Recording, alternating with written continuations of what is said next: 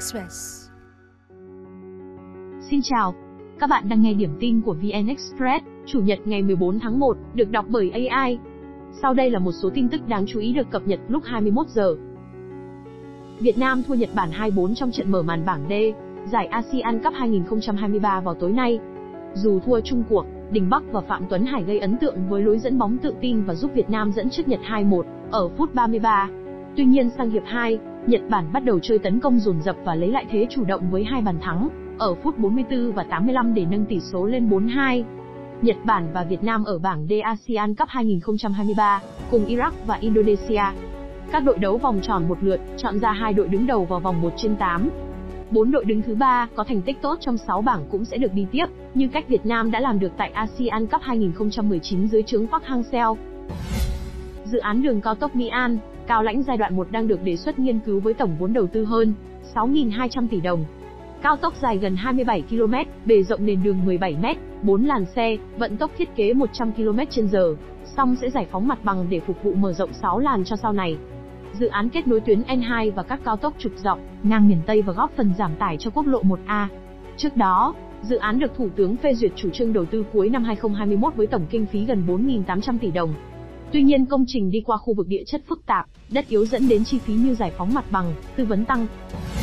Dạng sáng nay, cảnh sát giao thông thành phố Hồ Chí Minh nổ súng khống chế thành công nghi can cướp xe máy của một cô gái trong khu công nghệ cao thành phố Thủ Đức. Sau khi nhận được tin báo, nhiều đội cảnh sát giao thông thành phố Hồ Chí Minh chia nhau đón lõng tại các giao lộ trung tâm thành phố, phát hiện Lê Văn Sơn, 39 tuổi với các đặc điểm như nạn nhân mô tả. Tổ công tác truy đuổi đến đường Tôn Thất Thuyết, quận 4 thì khống chế, Cùng lúc, một tổ cảnh sát giao thông khác phát hiện Thạnh Đen, 35 tuổi, đồng phạm của Sơn đang chạy xe máy của nạn nhân. Nghi can phóng vun vút, nhiều lần ép, đạp xe đặc trùng mỗi khi cảnh sát định vượt lên. Sau nhiều km truy đuổi, khi đến đường Tránh Hưng, quận 8, một cảnh sát giao thông đã rút súng bắn chỉ thiên trước khi đạp ngã nghi can, khống chế. Theo nạn nhân, khi người này đang chạy xe ở chỗ vắng thì bị hai người này chặn đầu, đánh, buộc đưa tài sản. Lúc 14 giờ 55 phút hôm nay, Triều Tiên khai hỏa tên lửa đạn đạo tầm xa, vũ khí có khả năng đe dọa căn cứ Mỹ tại Guam, trong lần phóng đầu tiên của năm 2024. Thông tin vừa được Hội đồng Tham mưu trưởng Liên quân Hàn Quốc đưa ra. Vụ khai hỏa diễn ra từ khu vực gần thủ đô Bình Nhưỡng ra vùng biển phía đông bán đảo. Sau đó, quả đạn lao xuống khu vực cách bệ phóng khoảng 1.000 km, trên vùng biển nằm giữa Triều Tiên và Nhật Bản. Cảnh sát biển Nhật Bản nói rằng tên lửa rơi ngoài vùng đặc quyền kinh tế của nước này, như vậy, đây là vụ phóng tên lửa đạn đạo đầu tiên của Triều Tiên trong năm 2024, diễn ra gần một tháng sau khi nước này khai hỏa một tên lửa đạn đạo xuyên lục địa Hoa Song 18. Hiện Hàn Quốc chưa xác định được chủng loại cụ thể của quả đạn, nhưng nhận định đây là tên lửa đạn đạo tầm xa với tầm bắn 3.000 đến 5.500 km. Đồng nghĩa, loại vũ khí này có đủ sức uy hiếp các căn cứ trọng yếu của Mỹ trên đảo Guam, nằm cách bán đảo Triều Tiên khoảng 3.500 km. Tuy nhiên, Bình Nhưỡng chưa bình luận về thông tin. Tối qua, đám đông biểu tình chống Israel và ủng hộ Palestine tụ tập bên ngoài Nhà Trắng, phá hàng rào an ninh, ném đồ vật vào cảnh sát. Một số người đã hô to những câu khẩu hiệu như ngừng bắn ngay bây giờ, hay tự do cho Palestine, nhằm thể hiện ủng hộ đối với người dân Palestine và kêu gọi Israel chấm dứt chiến dịch quân sự tại giải Gaza. Lúc này, Tổng thống Joe Biden đang ở trại David, bang Maryland. Riêng các nhân viên cùng đội ngũ nhà báo làm việc tại Nhà Trắng phải sơ tán trong đêm. Một số sĩ quan đã bị đám đông biểu tình hành hung, ném đồ vật vào người ở công viên Lafayette. Theo cảnh sát trưởng thủ đô Washington, biểu tình ôn hòa là một trong những nền tảng của nền dân chủ và sở cảnh sát thủ đô từ lâu vẫn ủng hộ những người đến thành phố của chúng tôi để biểu tình một cách an toàn. Tuy nhiên, bạo lực, hành vi phá hoại và các hoạt động tội phạm không được dung thứ. Hôm nay, Israel thông báo bắt thành công hai em gái của phó thủ lĩnh Hamas Saleh al-Azozi, người thiệt mạng trong một vụ tập kích ở Lebanon hồi đầu tháng. Vụ bắt giữ diễn ra ở khu vực bờ Tây với cáo buộc kích động chống lại nhà nước Israel. Trước đó, Israel cáo buộc Alex on Azozi giúp lên kế hoạch cho cuộc đột kích của Hamas ngày 7 tháng 10 khiến hơn 1.100 người thiệt mạng. Ngoài ra, hình thức bắt giam trên được Israel thực hiện theo sắc lệnh về các điều khoản an ninh. Sắc lệnh này cho phép chỉ huy quân sự bờ Tây ra lệnh bắt bất cứ người nào nếu họ có cơ sở hợp lý để tin rằng điều đó sẽ đảm bảo an ninh công cộng. Hình thức trên giúp Israel bắt giam người mà không cần thông qua xét xử và có thể được chính quyền gia hạn, vô thời hạn. Sau đây là thông tin lúc 17 giờ. Từ hôm nay, miền Bắc sẽ ngớt mưa, thời tiết ấm dần trước khi đón một đợt không khí lạnh mạnh vào cuối tuần.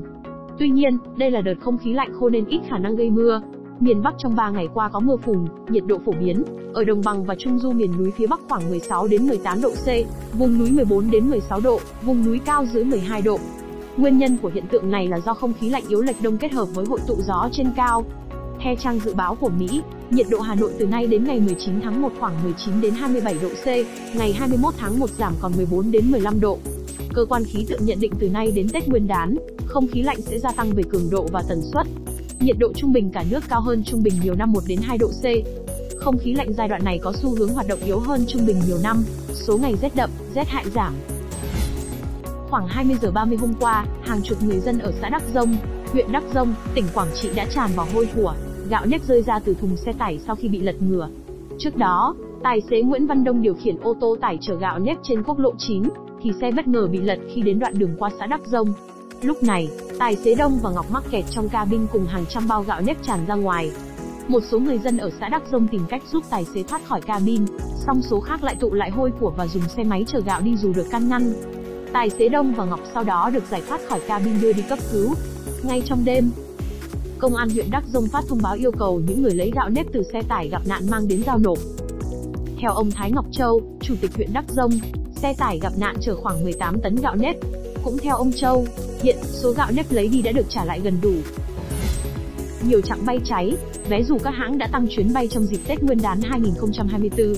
Cụ thể, ghi nhận tại một số đại lý vé máy bay, các chặng như thành phố Hồ Chí Minh, Chu Lai, Đồng Hới, Thanh Hóa, Vinh và ngược lại, năm nay hết vé sớm dù các hãng đã tăng cường hai đợt mở bán mới.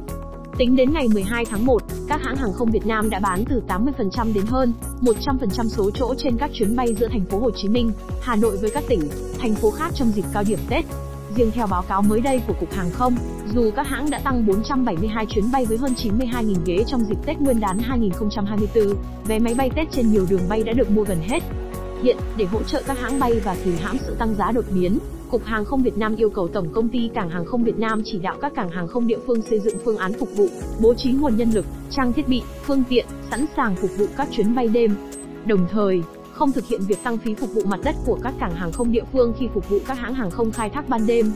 Tính đến ngày 12 tháng 1, các hãng hàng không Việt Nam đã bán từ 80% đến hơn 100% số chỗ trên các chuyến bay giữa thành phố Hồ Chí Minh, Hà Nội với các tỉnh, thành phố khác trong dịp cao điểm Tết. Riêng theo báo cáo mới đây của Cục Hàng không, dù các hãng đã tăng 472 chuyến bay với hơn 92.000 ghế trong dịp Tết Nguyên đán 2024, vé máy bay Tết trên nhiều đường bay đã được mua gần hết. Hiện, để hỗ trợ các hãng bay và kìm hãm sự tăng giá đột biến, Cục Hàng không Việt Nam yêu cầu Tổng công ty Cảng hàng không Việt Nam chỉ đạo các cảng hàng không địa phương xây dựng phương án phục vụ, bố trí nguồn nhân lực, trang thiết bị, phương tiện, sẵn sàng phục vụ các chuyến bay đêm. Đồng thời, không thực hiện việc tăng phí phục vụ mặt đất của các cảng hàng không địa phương khi phục vụ các hãng hàng không khai thác ban đêm. Quân đội Mỹ thể hiện bức xúc khi truyền thông Anh làm dò dỉ thông tin về chiến dịch không kích Houthi trước khi hoạt động này diễn ra. Hôm 9 tháng 1, Houthi mở đợt tấn công lớn kỷ lục bằng tên lửa và máy bay không người lái vào tàu hàng cũng như chiến hạm Mỹ, Anh trên biển đỏ. Sau đó, chiến dịch không kích này trả đũa này được đưa ra. Chính quyền Mỹ cũng liên lạc với các đồng minh, đề nghị họ tham gia tập kích hơn. 60 địa điểm được xác định là những trận địa triển khai UAV và tên lửa đạn đạo, kho đạn và hệ thống radar do Houthi kiểm soát. Chỉ có Anh sẵn sàng cử lực lượng trực tiếp tham gia không kích. Australia, Bahrain, Canada và Hà Lan, các thành viên trong liên minh chiến dịch bảo vệ thịnh vượng do Mỹ dẫn đầu, cử sĩ quan tham mưu để hỗ trợ về hậu cần và tình báo.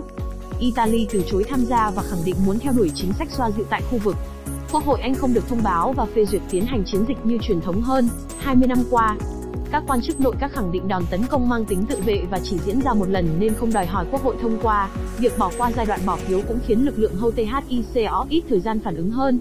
Căng thẳng bắt đầu xuất hiện vào tối ngày 11 tháng 1, thời điểm chiến dịch không kích chuẩn bị diễn ra, khi tờ tham của Anh đưa tin đội các nước này được triệu tập để thảo luận về hành động quân sự. Quý vị vừa nghe điểm tin ngày 14 tháng 1, xin chào và hẹn gặp lại.